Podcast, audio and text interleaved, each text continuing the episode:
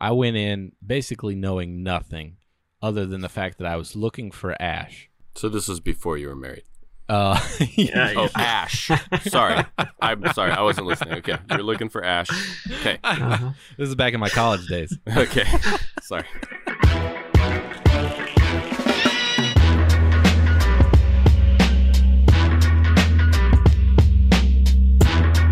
Hi, everybody. This is the Craft Will Never Die podcast. My name is Blake Weber, and I'm joined by Nick Key, also known as Key Woodworks, and Jason Hibbs, also known as Bourbon Moth Woodworking. You can find me at the Weber Wood Shop. All three of us are on YouTube and Instagram, but you can find us collectively at Craft Will Never Die on Instagram. We're recording from three different states around the country. I'm in California, Nick is in Kentucky, and Jason is in Oregon. But once again, our microphones have brought us together, and we are super stoked to bring you episode number five of the Craft Will Never Die podcast. What is going on, guys? What's up, fellas? Hello, gentlemen. Hey. Welcome. Welcome. So as we were recording last time, I started getting this like massive headache, and it was going all down the side of my face, and I wasn't really sure what was going on, but it was getting worse and worse. And this was like, I think we recorded on a Friday night. So did you have a stroke? It was your headphones, right? Your headphones were too tight. I, that's what I was thinking. Cause and, and these headphones are brand new. I got these sweet like J B L headphones that I was pretty stoked on when we started the podcast. And I'm like, oh man, I was bummed. Cause I thought that that was the problem. Well, so as the weekend went on, it got worse and worse. It turned out to be literally the worst pain I've ever had in my entire life. Like, this is my new ten out of ten on the pain scale. Dude. It was a toothache. Oh, I, I was going to ask you if it had to do with your root canal. Yeah. Wait, didn't you just have a root canal? Yeah. So I, I told you guys about the root canal after that podcast. Oh. But what ended up happening is that that pain went over the whole weekend. I, I couldn't even sleep. It was coming in waves, like half an hour on, half an hour off. And every time it would come in a wave, it got worse and worse. But basically, my dentist about a year ago told me that, like, he gave me a filling and he said, you might need a root canal. It's either going to get worse or better. What? That sounds like a terrible dentist. Yeah, you got a fifty-fifty shot, son. When yeah. You the dentist, you want him to say, like, okay, you're good, not like, hey, there's a fifty percent chance you're going to be in right. excruciating right. pain. I don't know yeah. what I did. I could have fixed you, or you might need to come back. Oh, jeez. I was literally like Tom Hanks on Castaway. I was like looking for the nearest ice skate. This thing hurt uh, so bad. I ouch. was just ready to get it out of my head. Okay, here's a question. Okay, uh, just, sure. just for fun. If you had to pick one tool in your shop to extract a tooth, what would you use? Nick, go. Um, I'm going to go with a, a crank neck chisel. uh, just horrible. Chop it out. Yeah. Ooh, okay. What I, about you, Blake? I think I'd probably I'd probably just look for like a piece of string and hook it to the garage door and lay on the floor and just hit the remote button. Uh, okay, that'd work. Nice. I think I would make some really crazy creative uh, jig for the table saw. Yeah, I bet. You know, yeah, just go big or go mm-hmm. home. Take the time to set it up right. Yeah. You know, get it super accurate. Exactly. One shot. Does a saw stop? I don't have a saw stop, but do you think a tooth would set off a saw stop? Ooh. Mm. That's a That's good not question. A hot we dog. Should, someone should write saw stop and ask. Just out right. of curiosity. Or, yeah. What a if human you get tooth. One in your shop, let us know. I have a friend that yeah. wants to know. So what happened with the, the tooth? You had to go get a root canal, apparently, yeah? Yeah, so I that dentist who gave who told me that, you're either going to need a root canal or not. Apparently, he retired. And uh, when I went... Or got uh, fired. Air quotes retired. So when I called that number, there was some other dentist working there that didn't take my insurance anymore. So here I am left with no dentist. And the weekend is just getting longer and longer. And this tooth is hurting more and more. So oh. I I made a list of dentists that I was going to walk into. Of course, Blake made for, it look right. Shock, shocker, yeah, yeah. I did my research over over the weekend. Uh, made made a list of dentists that I was like, I'm just going to drive door to door around town until I can find somebody Monday morning, first thing in the morning when they all open, until I can find somebody who will let me in the door and give me do something about this tooth. So luckily, the first one that I walked into says, "Oh, our seven o'clock, uh, seven a.m. appointment just canceled, so you're in." Oh, nice. Oh, you lucky dog. So I got an appointment right away and they got me in, but just, I wanted to just jump out of my skin. It was literally just the worst thing I've ever Dude, experienced. Dude, I will vouch. I had to have a root canal at one point and it it was honestly, that's probably the worst pain I've ever experienced too. And I woke up, it just happened like suddenly in the middle of the night, I woke up to this excruciating pain. And then I couldn't go see a dentist until like nine that morning. I stayed up all night. But isn't it crazy how as soon as they drill it out, it's like instant relief? Oh, yeah. Like and that's, instant. Totally.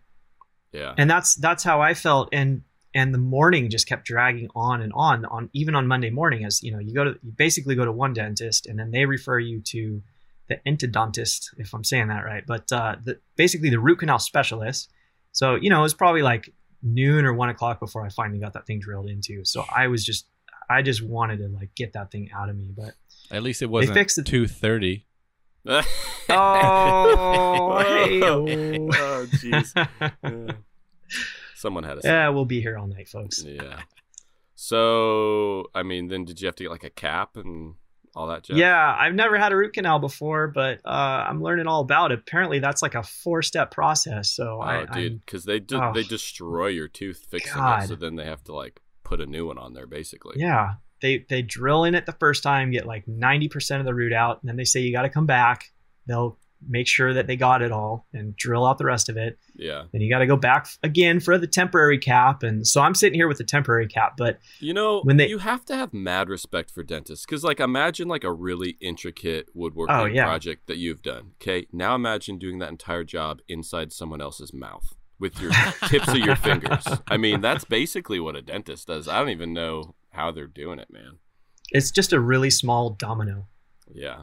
Like a, like a yeah, Festool makes like the, the dental domino. The, the dental domino. I don't know if you've seen that one before. We should copyright that because they'll totally do it. Oh my god! Get a yeah. patent on it or whatever. Yeah. So, but they gave me the options. They're like, yeah, you can have you know this or that, and so what do you think I went for for the cap? Gold. Gold. Bling. Yeah. yeah. Well, that's the best because they say like, oh, you can get porcelain, but it can chip and crack. Like I got gold on mine too because they said it lasts the longest. Totally. And, you know, if you're ever in a bind, you just pop that thing out and pay your way. Yeah. That's right. Yeah. yeah, that makes sense. Crazy, mm-hmm. man. So you're feeling all good now, though? Uh, I'm feeling all right. Yeah, I, I still, this is the temporary cap. It's a little funky, but um, in the meantime, I made a lot of progress on the C N C machine, nice. my, my latest obsession. Got the thing installed. And uh, last time I was talking about a lot of the frustrations that I was having with that thing. And every single one of them just came down to user error. So hmm. I was going to suggest that yeah, was a problem. I had a feeling. Because yeah, old and I people knew too. Like you have a hard time with technology. So I just assumed that that was it. But And I, I pretty much knew that too. But it just, I mean, if you don't know, you don't know. So I, I just, I was just working through the mistakes one at a time. And actually, um, Winston, who we mentioned last time on the podcast, been, has been really helpful, kind of talking to him back and forth. And Uh, helping me work through some of the pro- problems that I had. But did you yeah, have a I'm, secret backroom deal with Winston? Like, hey, I'll mention you on the podcast if you agree to help. No, me. I don't. But um, he, I've, he's been my my C N C savior lately. So I, I gotta just give him give him props for that. Nice. Speaking of C N C saviors, did you see the stories I put on the Craft Will Never Die um, Instagram? I did. My podcast, my um, podcast, my C N C is up and running. I noticed that. Has it cut anything yet? Yeah, it cut out. So, okay, like I said, I didn't get it up and running. My boy Gary was over right. there. He got it all running, and then he set it up to carve something out. And guess what it carved out? Hello World. Oh, really? And I was like, that's... Oh, well, that's the that's the X-Carve, right? Well, that's the Shapeoko, like... Oh, the Shapeoko. ...thing. And I was yeah. like, oh, that's crazy. Because I think that's what the Shapeoko carves out. And he's like, oh, well, I just typed that in there. How random is that? Oh, okay. Yeah, you were confusing me. So you do have an X-Carve, right? I have an X-Carve, but he yeah, okay, just typed right. that in there to carve it out. And I was gotcha. like, did you listen to the podcast? And he's like, no. I was like, did you know about the Shapeoko? He's like, no. He's like, it's a computer thing. That's just what you have computers do for their first time. Oh, right. That's like okay. the binary hello. Yeah, it's just like what you do. And I was like, oh. I did yeah. not know that, but all so right. So back to what I was saying, it's just, it's all just user error. I just didn't know how to train mine properly. Yeah, yeah. Like a new puppy or something. But so that's yeah. the only thing it's cut out. But it's cool to see it like move, man. Yeah. yeah. Hey, I'll say that I saw Gary on the stories, and he's not who I expected Gary to be. You racist. Person, no, Nick. no. I for some reason I thought that he was gonna be like super nerdy, but he looked cool. Asian people can have the name Gary. Yeah. That's what you're saying. That's exactly what I was saying, really. I, Gary is awesome. I absolutely love that dude. And um, I, he's not big on Instagram or YouTube or anywhere, so I can't really send you anywhere to see his work. But he's a good woodworker, man. He's very, very detail-oriented. Got to get that guy an Instagram account. I uh, know. He's got to get on it. Um, I basically, in payment for him setting up my C N C, I was like, this is basically your C N C. You... I gave, I literally gave him a key to my shop, and he could just come use it whenever he wants. So I'm excited to see what he's going to do. He's probably going to do way more on it before I ever get to it. Yeah. Yeah. Well, that's actually one of the things that I meant to ask you is if you plan on, you know, using it or learning some of the software, because the more I dive into this thing, the more I realize what you can do with it. And last time I was talking about how, you know, there's so much setup time and there's so much you have to do on the front end to get going. But as I get more comfortable with it, I can see how people get quicker at just input, output, and you, yeah. you start to get the results that you want. So yeah, no, I, I, I could mean, see I it would... being a pretty useful tool for you, you know, despite kind of what how our last conversation Yeah, went. No, I would like to to use it. The thing I'm most excited about um, that I think I'll use it a lot for is actually cutting out plywood templates that I could use repeatedly for totally. other pieces of furniture, you know, because yeah. that yeah. way I can get them absolutely perfect. And then I just use a router to cut them out of other wood. Um, so that's one thing I think I'll use it a lot for, but it's just going to take time to figure out the software. I'll get to it, but like everything, it's slow because I got so many other things going on, dumb podcasts I'm a part of and things like right. that. So yeah. eats up a lot of time, you know? yeah. Um, I've, I've just been taking the last couple weeks in my spare time. I, I really have kind of backed off on social media. I consider myself in just kind of an in-between learning time right now. I'm, I'm just trying to prepare myself, um, to use this thing so that I can really get the most out of it. So I've been taking my time to watch some YouTube videos and just learn the software and practice it and play around with it. And I've learned a lot. And and in the meantime, I've also been building this cabinet. I got to tell you about the little cabinet that I built for it, because the first time I chucked up a bit in the C N C and turned it on to uh, to do a little cutting, I had no idea what I was doing. So like I said last time, I, I made the thing literally crash into its own steel base, and that bit just exploded with metal fragments everywhere. So I was like, did it okay, remind that's... you when you were back in Nam?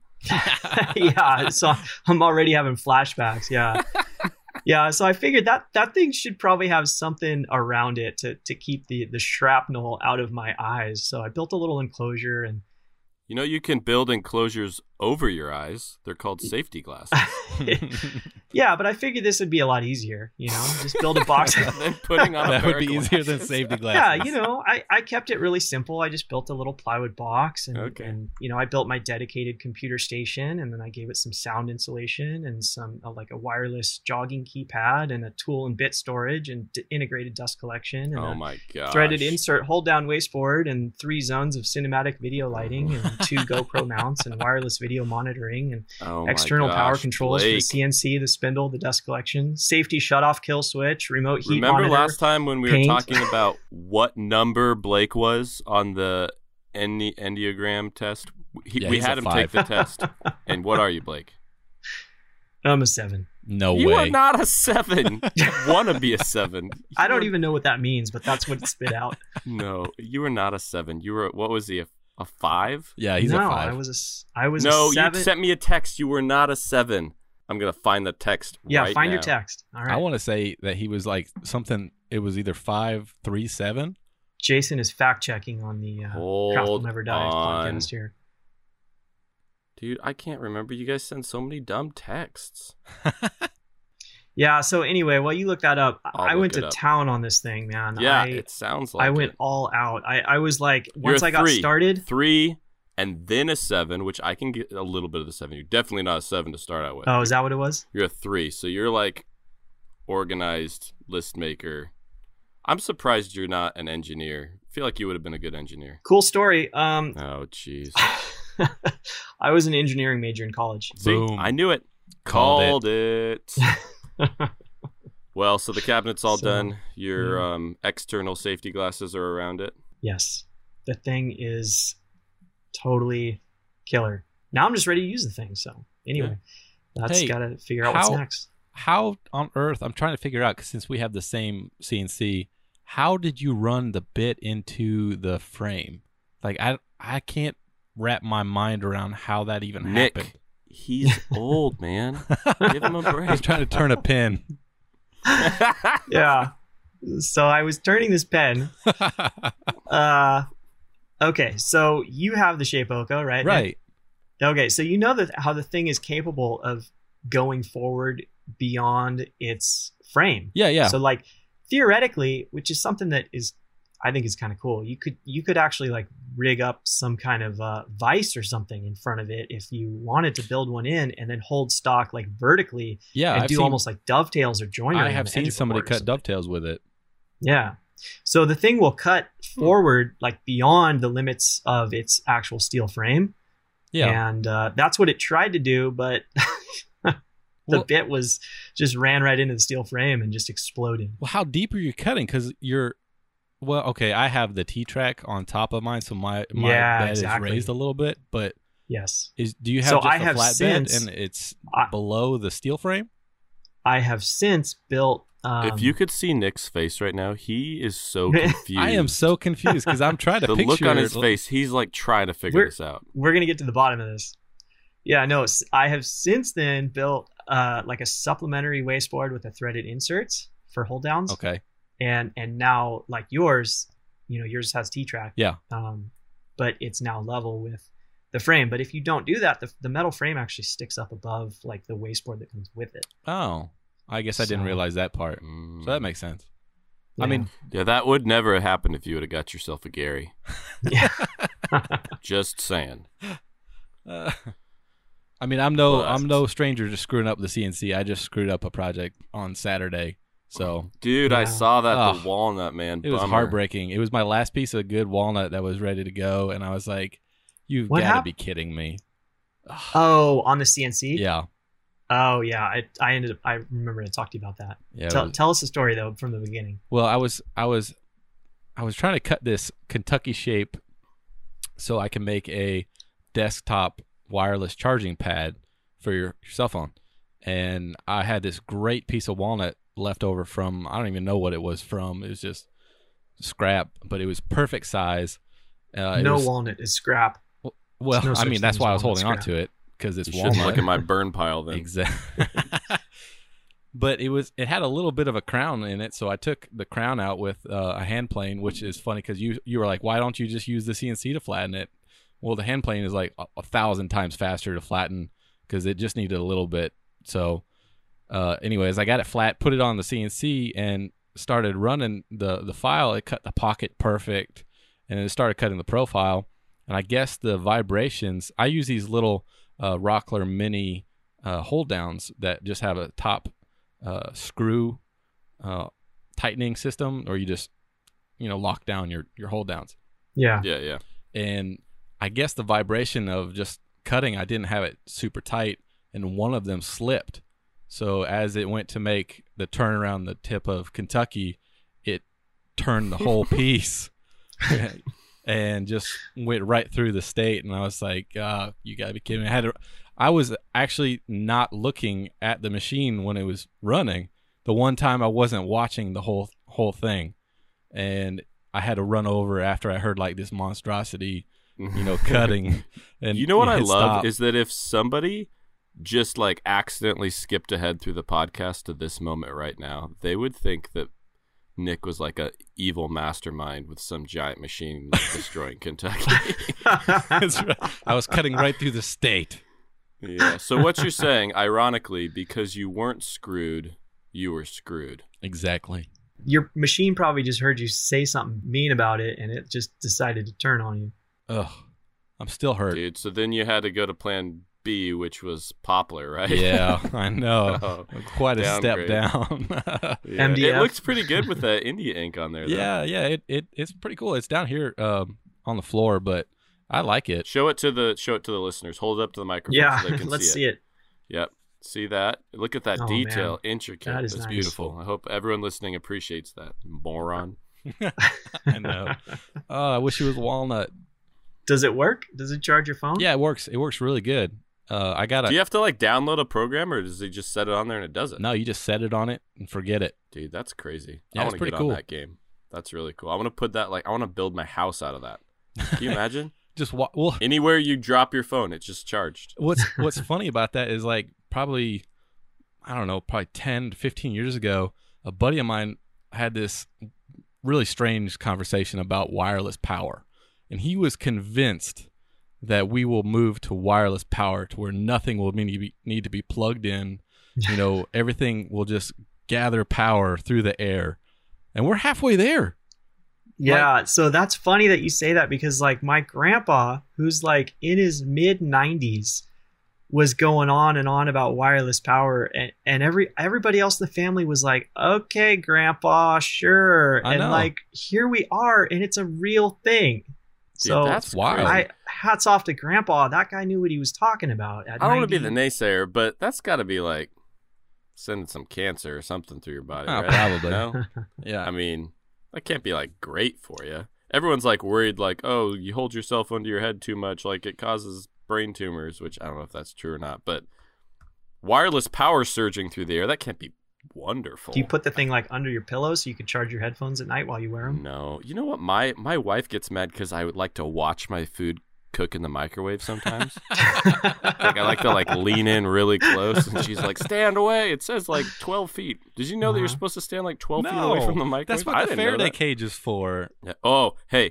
I'm going to tell you this idea because I don't think I'm actually going to do it, so that I'm not worried too much about someone stealing it. But if someone does this, I'll buy one. How cool would it be to have a microwave where the front door is a flat screen T V, okay? So you could watch T V, but then one of the channels was a video feed of what's inside the microwave. Right? Here's a live look at what High we're cooking. High def, like cheese melting. I would watch that. I would cook stuff just to watch that. Oh, five K cheese. No. Samsung's yeah. probably already in production.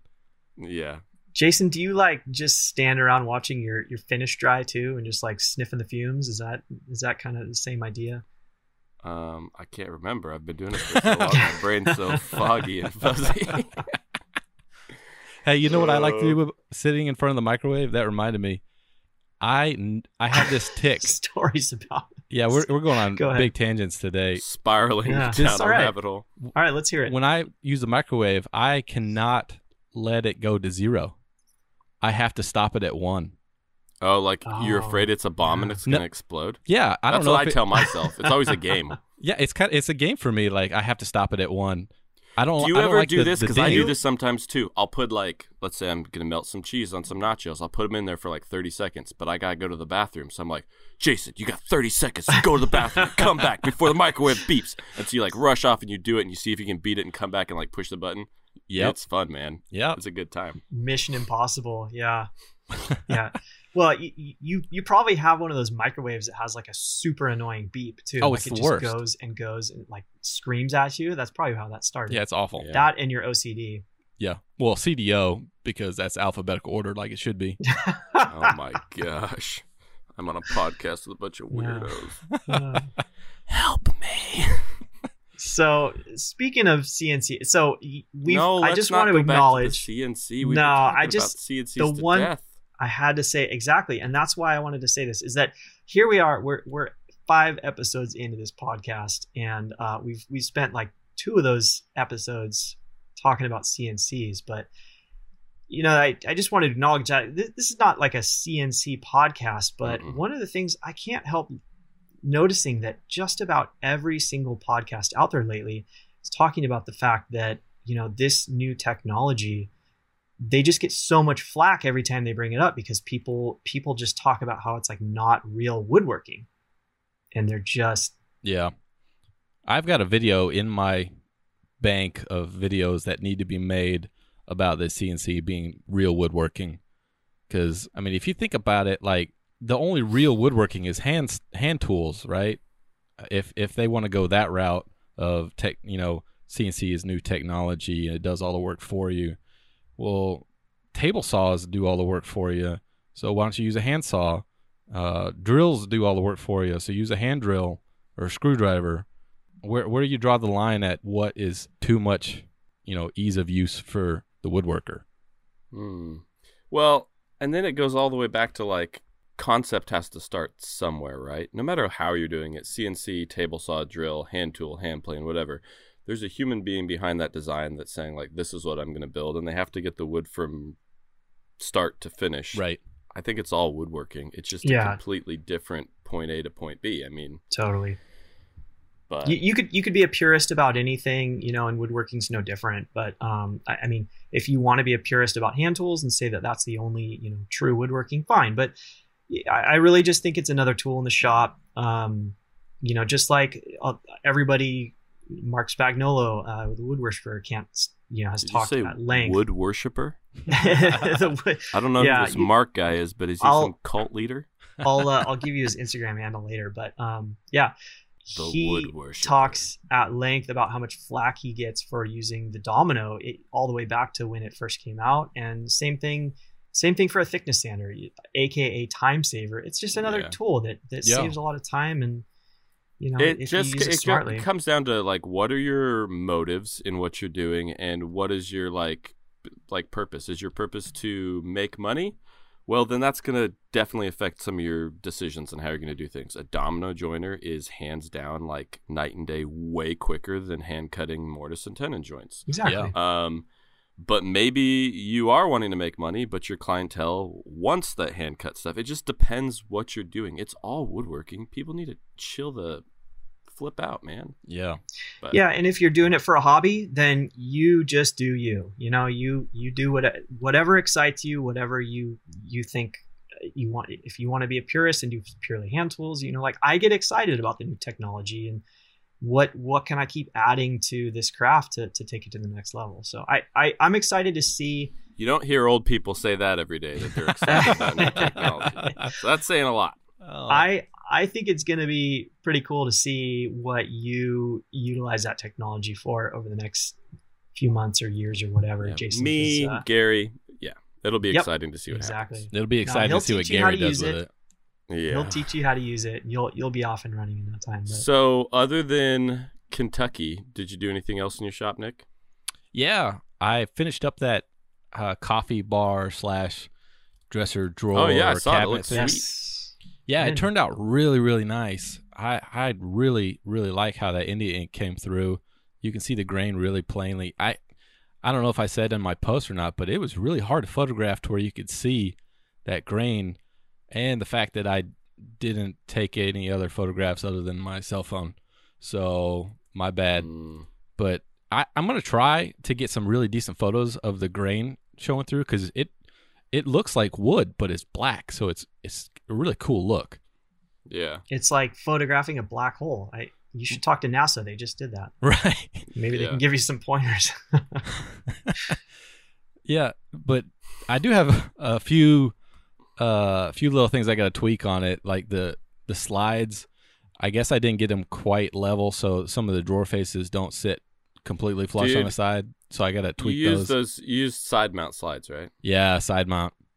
Dude, you have got to get on the undermount. That's what everybody said. Game. I mean, everybody yeah, I'm telling you, Nick, if you use them one time, you will never go back. How does that change how you yeah. make drawer boxes?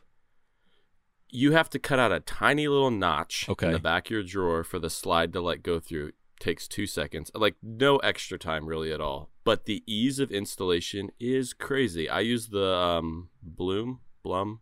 Yeah, I had a Blum, debate on sure. how you say this. I forget Blum. what it is. Blum, Blum. Um, undermount drawer slides, and they have the Blum motion. So you once you install it, there's these little like rollers on the bottom, uh-huh. and you can roll them right to left and up and down. So you can adjust the drawer left to right, like a few millimeters right. or whatever, and up and down, so you can get the drawer in there, and then even if it's not like perfect, you can adjust it to where it is perfect while it's ins- installed while it's installed oh yeah I should use those. And all you do is you screw the slides in place, and then you just set the drawer on top, and there's these little clips that it locks into, and you just push it, and it's it's in it's done.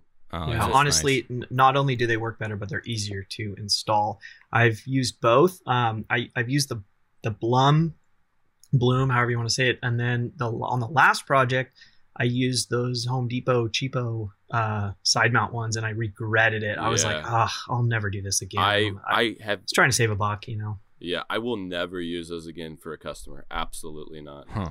It's worth it's worth the the more money. And I've even got the off-brand um, Blum ones, Bloom ones, and um, they're just not as good. The Bloom ones are just so yeah. nice. Yeah, everything I've used so. from Blum is nice. So did you deliver that thing to the client? No, no. Um, so the client is in Pennsylvania, and their, let's see, their son-in-law and daughter live here in Lexington, and I guess they're going to be going to Pennsylvania over Memorial Holiday, a Memorial Day holiday rather, and they're going to take it with them. So they'll deliver oh. it for me. And the client's putting on hardware, so right now it's just sitting with, you know, flush uh, drawer faces, no hardware. So he'll he'll install oh, hardware okay. and everything on that. Um, but yeah, it's I guess it's going to sit in my shop until until they come and pick it up. Nice. So on your social media, on uh, Instagram, you know, you mentioned something about the India ink raising the grain. Oh, and yeah. I figured I'd ask you about that because we were actually talking that, about that on the podcast last time. Yeah. So let me correct myself from what I said on the podcast. Um, I said that it did not raise the grain, and that would be because I'm an idiot and forgot that I pre-raised the grain on the drawer faces because uh, they got a little bit of rain on them. uh, Wait. What? In your shop? No, they were sitting they were sitting outside and it started sprinkling. So, uh, so they I, got like naturally water popped. They, yeah, they naturally got water popped. So I sanded them. And then I India inked them, and then I totally forgot that I had water popped them essentially, which is why they didn't raise it didn't raise the grain. But uh, this as soon as I started putting India ink on the carcass, boy, it popped. You know, right so in up, hindsight, so. would you you think you would have liked to have water popped the whole thing and then sanded it so it didn't do that? Yeah, most okay, definitely. Okay. Good to know. Because you know what sucked? Uh, what sucked the most about after the fact was sanding black plywood. Mm. It oh. got everywhere. Like I, I had black oh, yeah. all over me. Like it looked. Have Your you ever seen those? Were black? Yeah. No, I had I had black rim around oh, my nose. There, buddy. Uh, my ears had black around them. Like it, it was like a really comedic thing where when somebody like you see in the office where they go to change the toner in the copier, like that's that was me. I changed the toner in the copier after sanding that carcass. It was awful. I would now does that stuff does that stuff soak in enough to where y- you don't sand right through it, or did you notice yourself sanding through it and then you had to like touch up some of the spots? In some spots I did sand through it, but I, I used four hundred, so I didn't really go too aggressive on it. Uh, but there so was some of the spots. Did you have to reapply that, in those places? Yeah, just in, in little spots here and there, just no. just where I may have gone see, a little too hard. I know every time you talk about the India ink, I bring up the Rubio pre-color, but the thing I like about the Rubio system is you put the pre-color on, it does basically water pop it. You sand it smooth again. You take away like this fine, like the bumps and everything. Yeah. You can see the natural wood again. But then, like you said, you have to spray, you know, lacquer over the India ink because you got to yeah. put a sealer on it. Well, after you pre-color the Rubio, you use the Rubio oil, but if you use like the same color oil that you use for the pre-color, yeah, it covers up all those sand spots because so it fills it all coloring in. It too. Yeah, yeah, yeah. Huh. So it's nice because you don't have to worry about like reapplying the original color. I have a question since you you mentioned getting that sawdust everywhere, that black sawdust. Do you have a, a dust collector hooked up to your orbital sander? Yeah, yeah. I've everything I've got, all my power tools that have any dust making, I've got them all set up to where I can hook up to uh, just a shop okay. vac and Dust Deputy. But I, I didn't I didn't use it when I was doing this because I was just hand sanding. Oh. Because I I mean, anytime I water pop stuff, I usually don't use the orbital because I don't want to yeah. go crazy. Oh, okay, gotcha. Yeah, no, that's that's. I just brought it up because I I see a lot of people not doing that, and it's such an easy thing to do to hook up a you know. shop back hose or whatever to your your dust collector like on a random orbit sander, and it makes such a big difference, man. That oh, that sure. fine dust goes everywhere if you yeah. don't like actively suck it out of the machine. So yeah, and some of those and dust it, systems work so good. Like I've used my random orbit sander in my house before, and it's yeah, just, it's totally fine. It doesn't even make it yeah. dusty. Mm-mm. So I got that all finished up, and it is under a blanket, just waiting to head out the door, but. That's what I've been working on. What have you been working on, Jason? Man, I have been working on too many things at once, which is just the story of my life. I don't know if I've talked about it on the podcast, but we're in the middle of remodeling our entire house right now. Wait, um, you're doing the entire house? I thought it was just the kitchen. No. So the way our house is, is like the, we have a living room, family room, office, dining room, kitchen nook, um, I mean, kitchen, breakfast nook, like mud room, all downstairs. And then upstairs, there's um, three bedrooms and a bathroom. And so we're redoing everything in the entire house except the upstairs bedrooms and bathroom. So wow. wow. All of downstairs and then the stairs, upstairs landing, railing, new flooring, like paint, cabinets, like basically everything. Um, I got really excited about the idea of redoing our entire house, and I just went like demo crazy and ripped everything out. That's the easy part. And you have so yeah. much fun doing it. But yeah, then all of a sudden you realize like, dang, I got to now fix all this stuff. Yeah. Like, build mm-hmm. all this stuff back in. And, of course, I'm always trying to save money, so I'm like, oh, I'll do most of it myself. So I actually hired somebody to do all the hardwood flooring, which I'm really glad I did. I hired a really great guy to do that. Um, but I am currently rebuilding Gary? all, yeah, all of was, our kitchen cabinets. I was actually going to ask if it was Gary. It wasn't Gary. I don't hire him to do everything. It's like your little shop superhero.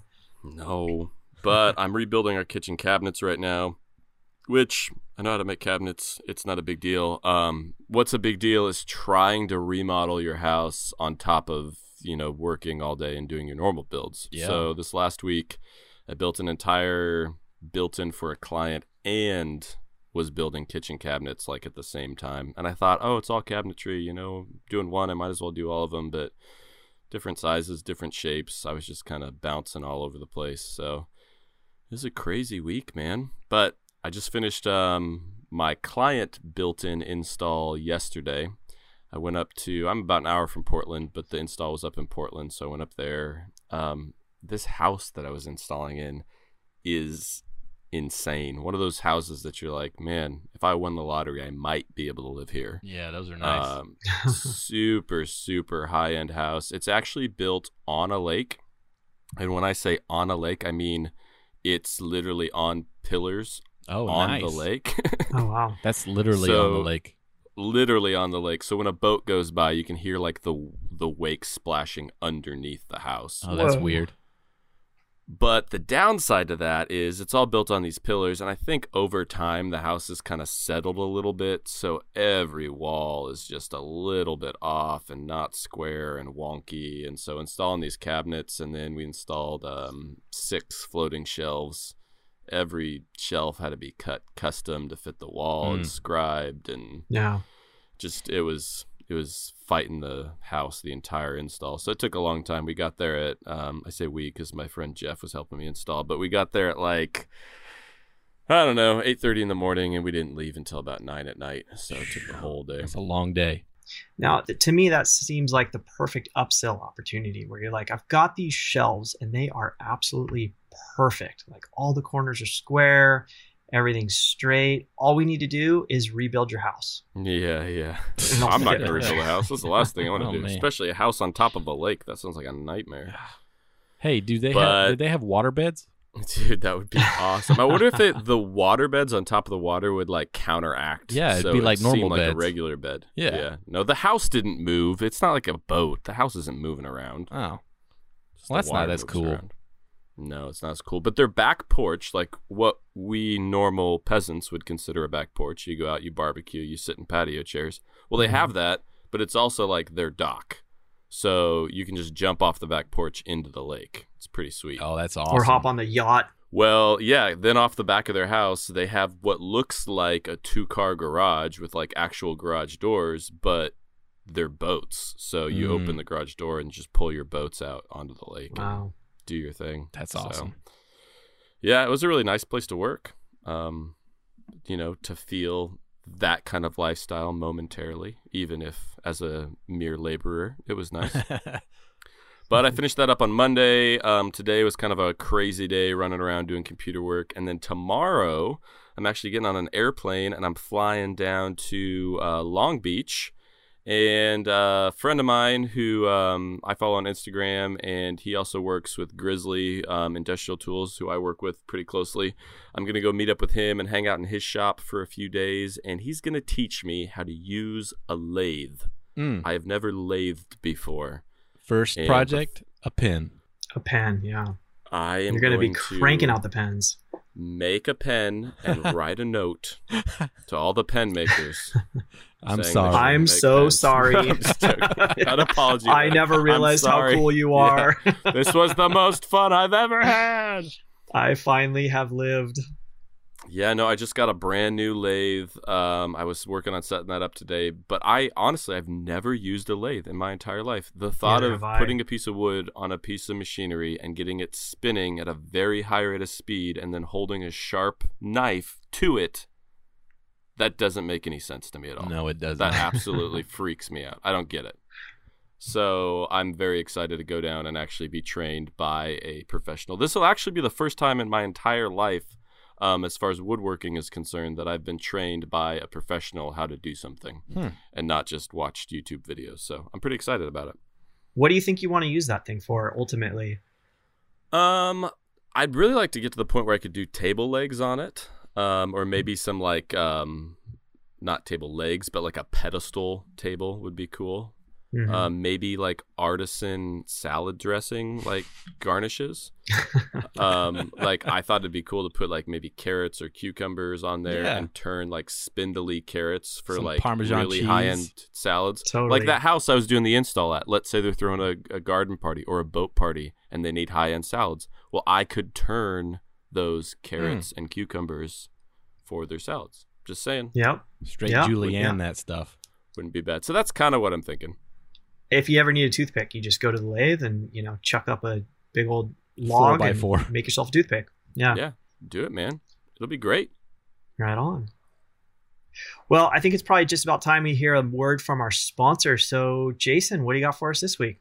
Well, today's show is brought to you by Sawdust Savories. Do you have a pellet wood stove but hate buying all those wood pellets? Do you have a dust collection system in your shop but don't know what to do with all that extra dust? Well, at Sawdust Savories, we have an answer to both of those problems. High-end research done at some of the country's leading community college has shown that even the pickiest kids will eat sawdust if coated with enough sugar. Now, Sawdust Savories is a chemical compound. It's a mixture of high-fructose corn syrup, Hershey's syrup, and love. When covered on your sawdust and fed to your children, the sawdust passes through their system undigested. All you have to do is wait for that to pass and collect those perfectly formed pellets. They can be burned in your wood stove, or, if you don't have a wood stove, sold for a marked-up price. Sawdust Savories. Get yours today. Uh, That's hilarious. Keeping warm all winter. Uh, Thank you, Jason. It's an eco-friendly heat. Oh, okay. Sweet. Well, are we going to, like, actually have a topic on this show, or are we yeah. just talking about, like, I mean, woodwork? Yeah, well, Life. this is I mean, a that's wood, great. I like it. This is a woodworking podcast, so uh, why don't we talk about wood? What do you guys think about that? I think we would. Sweet. I hope no one well, gets bored. oh. Uh, uh, so you're thinking wood, uh, like species, anything. That's right. Yeah. You know, that every project starts with wood, and obviously the lumber yard is generally where you go, or Home Depot or whatever. So I thought we'd bring that up and kind of talk about the, the purchasing process. And this might be a good topic for some people who are maybe new to woodworking, who mm.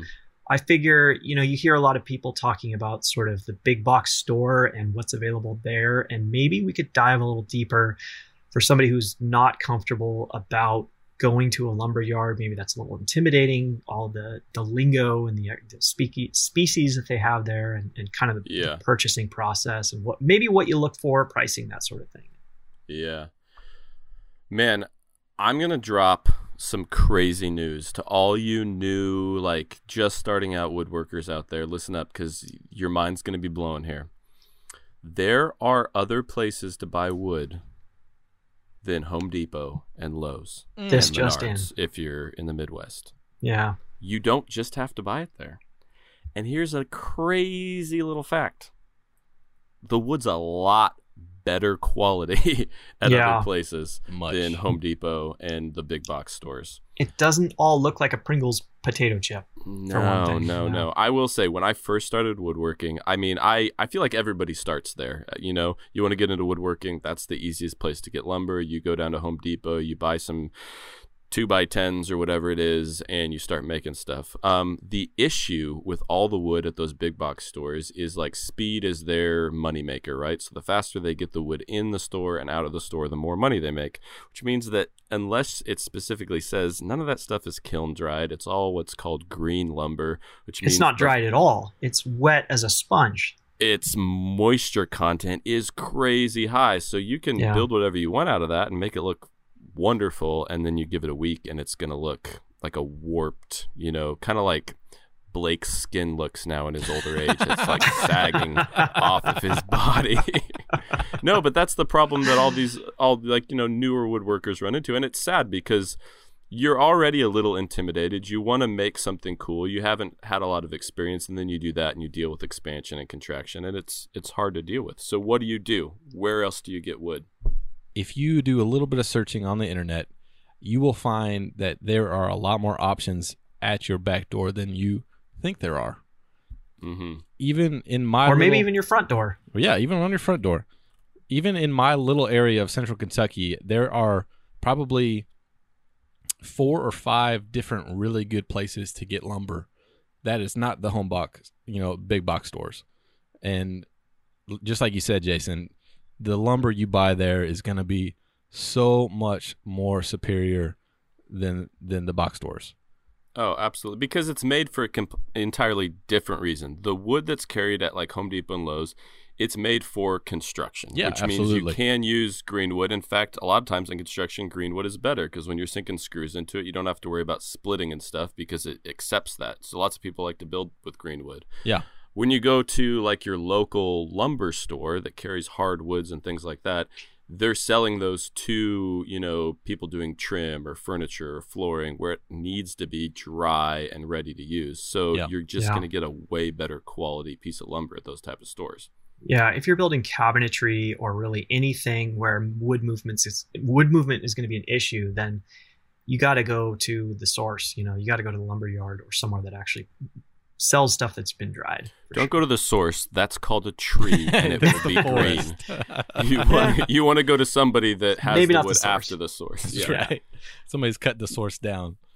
But I know, like, when I was first getting into woodworking, you know, forty or fifty years ago, um, I, I remember... I remember you caught, you caught I remember me off guard being... hardcore that... Uh, anyway, I remember being kind of intimidated by a, a lumberyard because, you know, it wasn't like the big box store where everything just had a paper price tag on it. Like, yeah. you don't know. Yeah. They, they don't even have them labeled. They don't even say like what type of wood they are a lot of the time. Depending on where you go, they won't have the prices.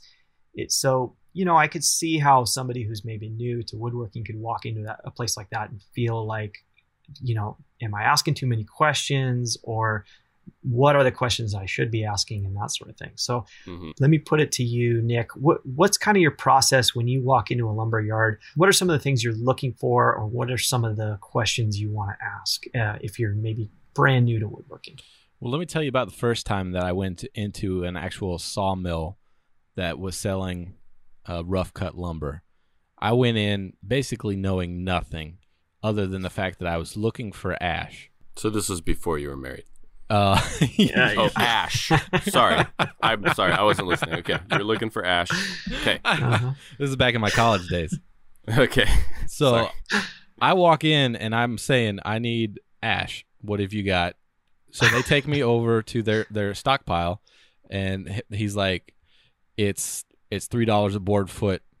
And I'm like, I have no idea what that means. I honestly yeah. had no idea what board foot was. So I'm thinking, uh, board foot. Mm, I, I had no idea what I was supposed to do to calculate that. So I end up picking like five or six boards out that I, I liked. And then he starts measuring, and, and they're four quarter, and he starts calculating everything, and he tells me a price. And I was like, oh, that's, that's a lot more Yikes. than I was expecting. Yeah. I didn't uh, didn't realize that was the calculations you need to do. Yeah. So, so that's one thing. If you're going to go get the good stuff, you got to realize it might be a little pricey. Well, yeah, I mean, when I, you're when you're buying something that's like ash in my neighborhood, it's like two fifty to three dollars, mm, that range for th- for four quarter four quarter ash. It's that's not really that expensive for a good hardwood. But when you're in the mentality of not knowing how big like an eight foot board is, like how much that costs, that's that's pretty eye opening to a new guy. Yeah, you're like, wow, yeah, I didn't definitely. realize it was going to be that much for that board. Yeah. One thing that I highly recommend is don't be intimidated by like board feet calculations, anything like that, trying to figure out the formula and doing it. I mean, it's not that hard of a of an equation to figure out, but um, let's let's lay out the equation for, like I said, we're we're going to cater this towards some of the people who are new to this. So what okay, is the la- equation? Lay it out, Blake. Yeah, let's hear it, because I actually don't remember I don't even it. know at this point, because I don't I use it anymore. That's what I was getting to is, I mean, I just download an app. It's called it's called Board Feet Easy. It's just a board foot calculator, and you just type in your length, you type in your width, you type in your thickness.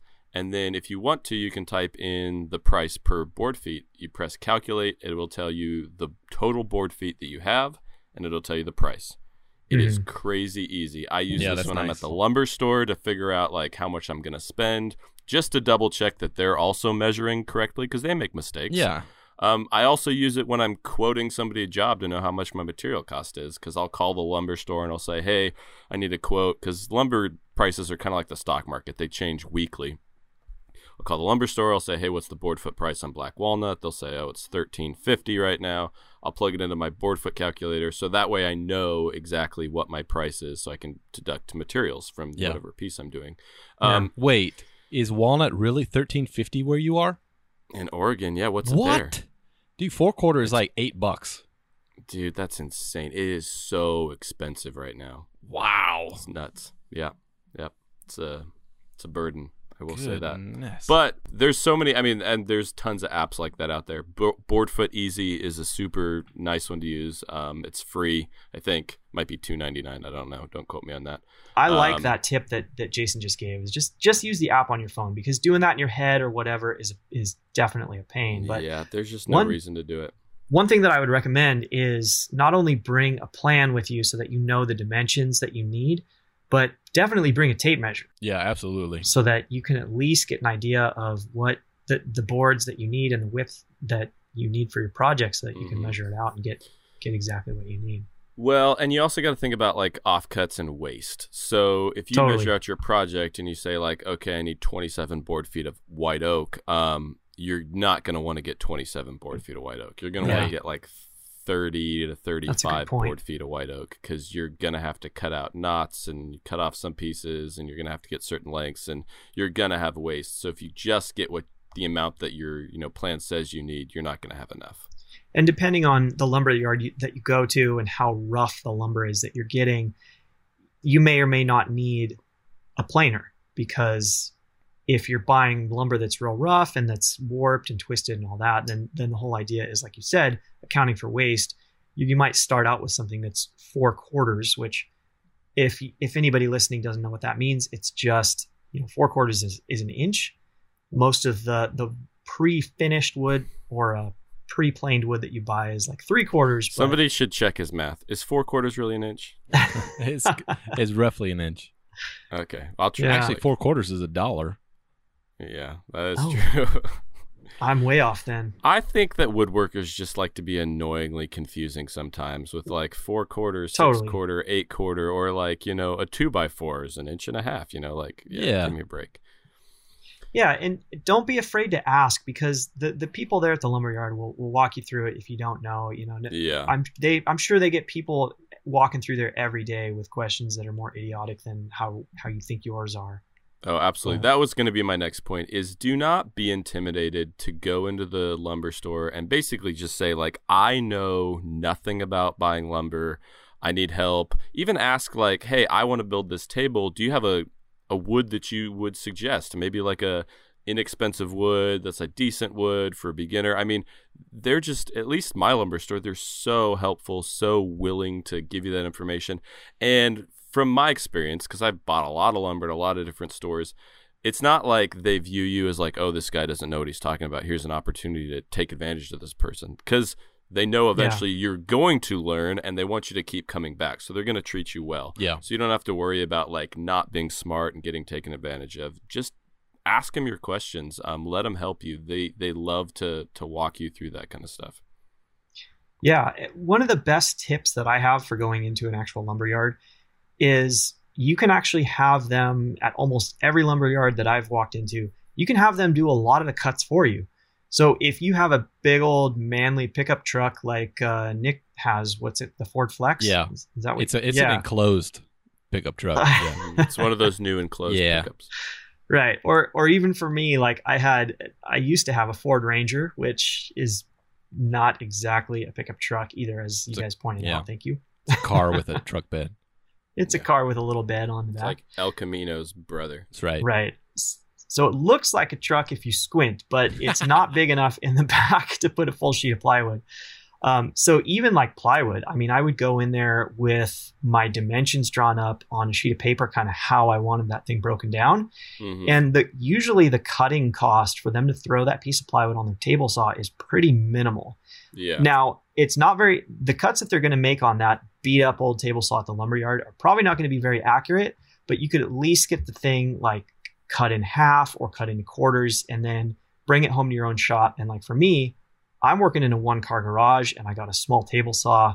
I can't wield a full sheet of plywood around in this little, little place. So uh, not only does it make it easier for me to bring that piece home, but um, then I can throw it on my table saw and make the, the more accurate cuts, as long as I know that the ones that I have them do at the lumberyard are going to be a little bit bigger than, than the final dimensions that I, that I need for my project.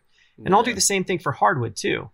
Um, you know, you if I know that I need three three footers or something like that, then I'll I'll just get a nine or, or like a ten foot board and have them chop it up for me, and then I can easily throw it my truck, easily throw it on my chop saw bench at home, and make those final cuts. Yeah, and it even goes farther than that. So like, let's say you're just starting out in woodworking and you want to build a table, but maybe you only have a chop saw and a table saw, or maybe just a chop saw.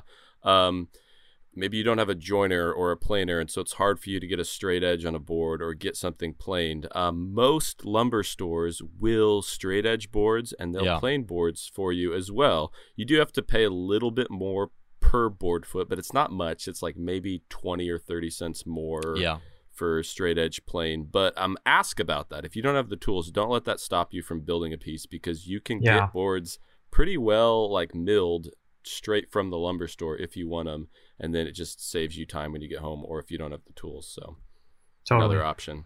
So I mean, that's kind of like buying wood, um pricing wood, but let's talk about some different species of wood. Like for example, I mainly build out of three species, and that's because that's what customers want, and that's kind of what's on trend right now. So I build with a lot of reclaimed fir, I build with a lot of white oak, and I build with a lot of black walnut. Hmm. Um, I have occasionally stepped outside of that, and I use different woods for like cabinet facing and things like that. But when it comes to furniture, those are pretty much my three hmm. main woods that I use. I don't. Know you don't use a... much maple then? I don't. I don't use okay. a lot of maple right now. Um, most maple doesn't take, I mean, it doesn't take stain really well, so no. you can't really color it very well. Um, so it's pretty much like if somebody wants a super light wood for a piece of furniture, I've done a couple maple things, but most people don't like how plain it looks. It doesn't have a lot of grain going on or anything like that. Oh, it can though. Well, if you're getting like spalted maple and things like that, sure, sure. But then you're paying right. a premium for them. But most of my clients, they don't want that. Like white oak is right. super popular yeah. right now. Yeah, when you're not doing like built-ins, the yellow and... nineties white yeah. oak, more of like a natural white oak. But what kind of woods are you guys using? Is that like a regional Oregon thing, or is, are you seeing similar trends where you're at? Or well, it's it's kind of different for me, because I I get a little bit of client builds and then what I want to build. What I want to build is more out of walnut, and my favorite wood is actually ash, because of one, price point, two, it's hardwood, and three, it it treats my tools really well. Like it cuts well, it doesn't doesn't you know destroy blades and stuff like that, and all my stuff can handle it. Uh, but I think most people around here are, don't really care. I mean, this, like my geographical area of central Kentucky, they're not as educated on types of wood. So like my clientele will say, we want this piece of furniture. And I'll be like, well, do you want it oak? Do you want it maple? Do you want it walnut? And they're like, I don't even know what those are. So it's kind of one of those things where I have to do a little bit of education, you know, of, of like, well, this this is darker, this is lighter, this can take stain, yeah. this, and you know, that kind of thing. But for the most part, I, I just, I have found that most of the clients that I'm dealing with just don't know. So they're at the mercy of me telling them what they should do with it. And yeah, you know, less less options is more. For yeah, them and too, it, it kind of helps me a lot because then I'm working with what I want to work with rather than yeah, you know, yeah. somebody says I want Honduran Honduran mahogany, and I'm like, well, where am I going to find that? But what yeah. about when you're building something for yourself? Do you have a preference there? I love oak. Like reclaimed oak is awesome to work with. Um, I mean, I. I'm kind of spoiled because the dealer that I get my reclaimed oak from denails it, makes sure everything's, you know, pulled out of it because it's it's mainly uh, Kentucky either barn wood or Kentucky um, horse fence planks. So a lot of nails. Is that most like that. of the reclaimed wood like in your region is oak? Yeah, I would say like probably ninety percent of it is all oak. See, that's interesting because I use a lot of reclaimed wood where I'm at, but it's all Douglas fir because that's what we have in Oregon. Well, that's all. You know, yeah, right? That's all that grows there. Yeah, yeah, exactly. We have a lot of oak trees in Kentucky, um, but and a lot of oak barrels. Yeah, I mean, yeah, all our barrels are made out of oak too, so I guess it kind of runs hand in hand. But yeah, so when I get when I get like the reclaimed oak from them, it's easier to work with. I don't have to worry about you know stuff being in it and you know. Doling any knives in my plane or stuff like that.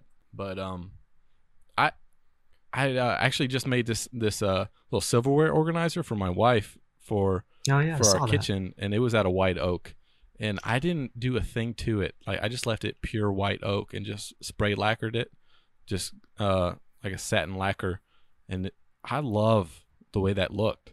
Like it's just yeah. it looks pure and nice and clean, you know, just real good looking oak. Yeah, oaks. Yeah. I think oak is timeless. I mean, I think the coloring and how you treat it changes, but I think like the wood essentially. That's the funny thing is like you go through these trends, right? Everything goes through trends, styles, like housing, like how you build things.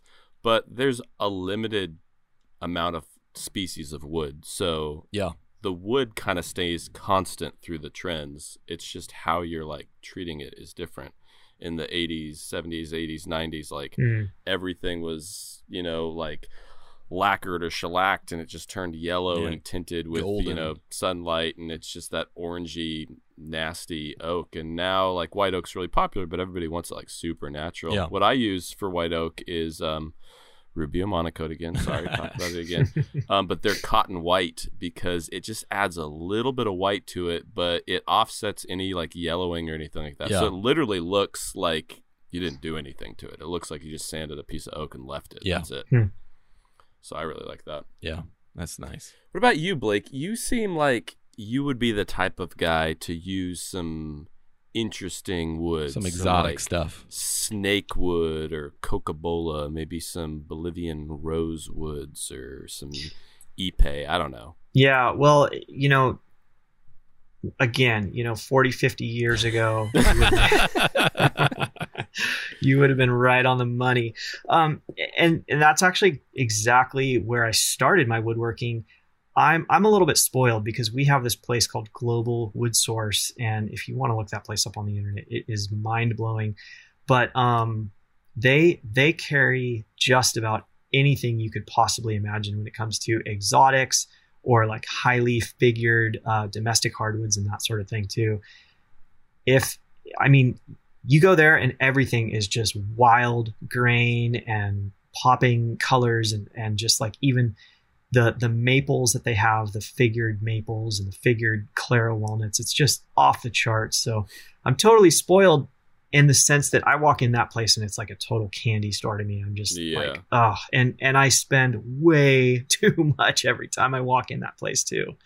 But I totally started out exactly what you said, like all the exotics and like, oh man, this wood is amazing. I have to figure out some, some way to use it. And I ended up building my projects around the wood to show off the wood as much as possible. And I got, mm.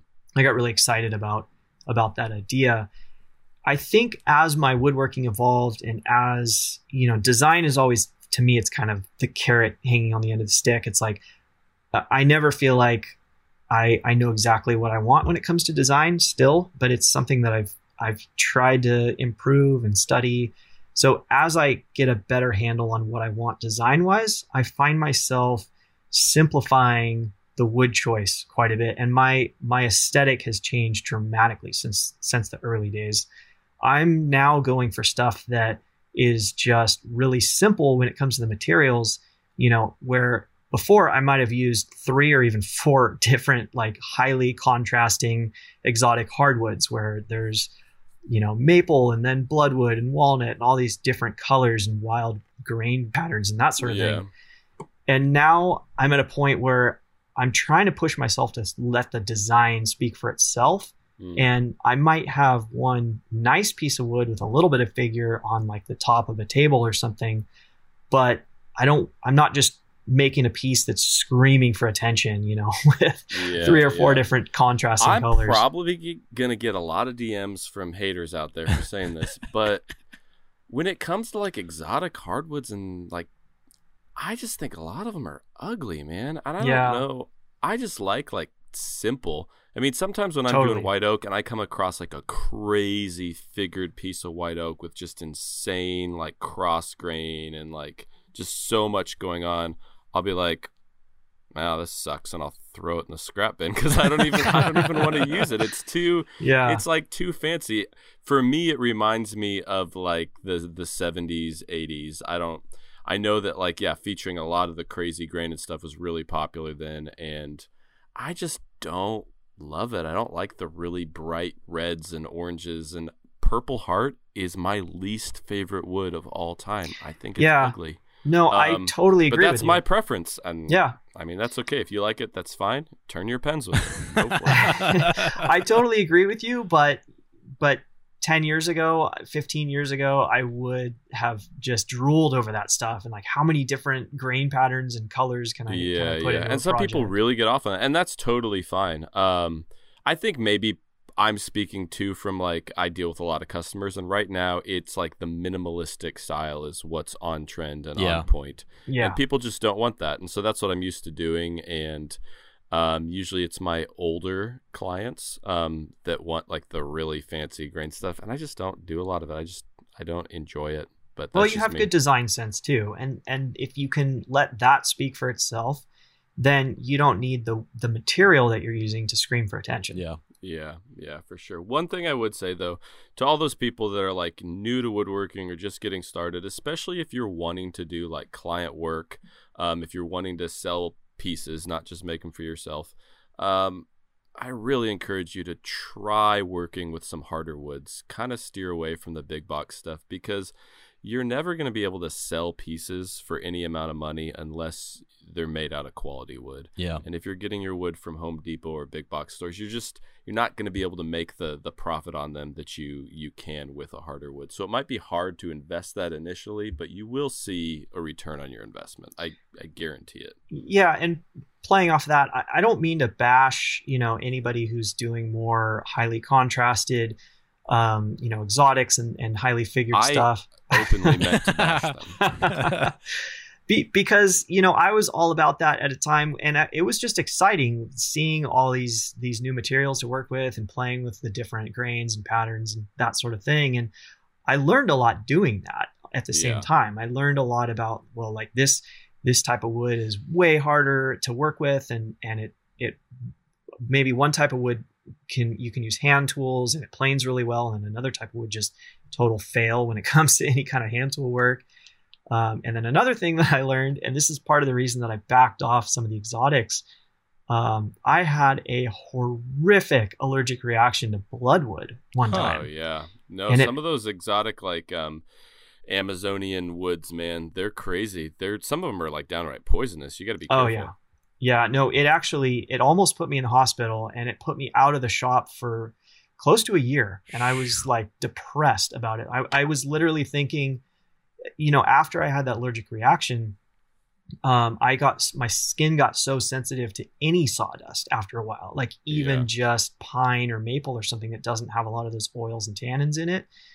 I was actually at a point where I thought I was never going to be able to do woodworking again. So I, I, I made sure I, I actually put on one of those like hazmat Tyvek suits and a respirator and like duct taped gloves around my wrists, and basically almost like what we because do at work when three. we that's right yeah.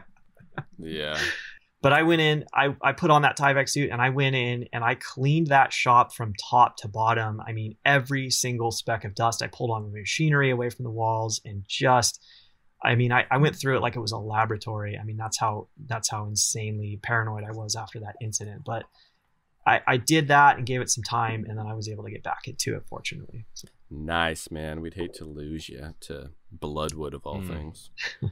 No, but that's a good point to say. Like, no, regardless of what wood you're working with, whether it's pine or, you know, snakewood, um, take proper precautions for dust extraction. Wear your respirators, even when you're just like hand sanding and stuff, because even if you don't have an allergic reaction to it now, a lot of amazing woodworkers, after they've been doing it for like twenty years, you can develop allergic Absolutely. reactions to that stuff over yeah. time, because your body just gets to the point where it's like, I've had enough. And that ends a lot of people's careers because they just can't do it anymore. So you want to limit your exposure to that as much as possible, especially with some of those harder woods, because they can be downright toxic and carcinogenic. I mean, they can cause cancer, so yes. be very careful. If anything else, you don't want to breathe that stuff. No. Well, hey, we're coming up on our hour here, so we should probably um segue into our segment. What's our segment again, Nick? I forget. New maker. Who dis? Who dis? It just never gets old. All right, I got one for you tonight. Are you guys ready Let's for this? Let's hear it. Yeah. Now, as much as I've been like, okay, let's be done talking about C N Cs, we're totally over that. um, I have a maker who actually uses a C N C in an amazing way. It is Flourishing Fibers is her Instagram, at Flourishing Fibers. Her name is Sarah Pastrana. Um, I know this girl through Instagram. We've D M'd. I've actually bought a product from her for my wife for a present. So what she does is she takes like walnut and maple and things like that, and she cuts out these crazy shapes with her C N C. And then she has her C N C drill these patterned holes in the wood. And then she embroiders like embroidery thread through those holes and Holy does these cow. awesome, like they're pieces of art. They're insane. Just go look her up. You will, your mind will be blown. They're so stinking cool. Oh man. And um it's such an original idea. Like I I just haven't seen anyone else really doing anything like this. And man, she is yeah. on point. She's a um just awesome lady. She's a, an amazing mother. Just really, really cool chick. Sarah is awesome. So go check out her stuff. Yeah, this is Flourishing Fibers. This is crazy. It's like needlepoint with a wood backer. Yeah, for yeah, sure. Yeah, I've never I've never seen anything like this. This is it's wild. Insane. Yeah, well, it's funny because like you think of like needlepoint, no offense, women, as like this dainty, like womanly thing, but her woodworking is like sweet too. She's like she's the best of both worlds. Yeah, very cool I love stuff. It. So Rad. I like it a lot. One thing I really like about her stuff too is like it's this amazing piece of art, all like the needlepoint on the front, and then you get the piece and there's like a nice plywood back, so you can't see the back part oh. where it's all like the crazy cross thread, but she yeah. includes a picture of it because the back looks almost as cool. So like when you order a piece from her, you get like a photograph of the back before she closes it up, and it's just It's cool. Oh, man. That's neat. Really Sweet. cool stuff. That's real neat. So yeah. go follow Sarah, Flourishing Fibers. Go really follow awesome. Flourishing Fibers, and we'll absolutely put a link in the description below. Uh, what is this, a YouTube video? Yeah. We will put a link in the, what is it, podcast description. Sure. Show notes. Yeah, show notes. There we go. Thanks, Nick. Yeah. Yeah, and uh, go check her out. She's got some amazing work here. So thanks, yeah. Jason. Once again, I just wanted to mention that we appreciate all the support from our listeners. It's been absolutely amazing. We're only on episode five, but we are feeling the love, people. Seriously. Mm-hmm. Um, the, the reviews on iTunes have been incredible. And just the interaction that we've had on social media is, is really, that's what keeps except, us going. At except this point. Dan from Wisconsin, I'm feeling the love a little too much. The D Ms are overwhelming. Please. But other than that, yeah, we're feeling the love. But keep letting us know what you like about the show, and we'll keep doing that. Sweet. Well, with that, I actually have to run back out to the shop because before I can go to bed, I got to glue up some oak. So I'm going to peace out. It has been a pleasure, guys. Awesome. Right on. All right. See you guys later. It was good talking to you. And thanks, everybody, for listening for another episode of The Craft Will Never Die. See you later. Good night. See ya. Cool.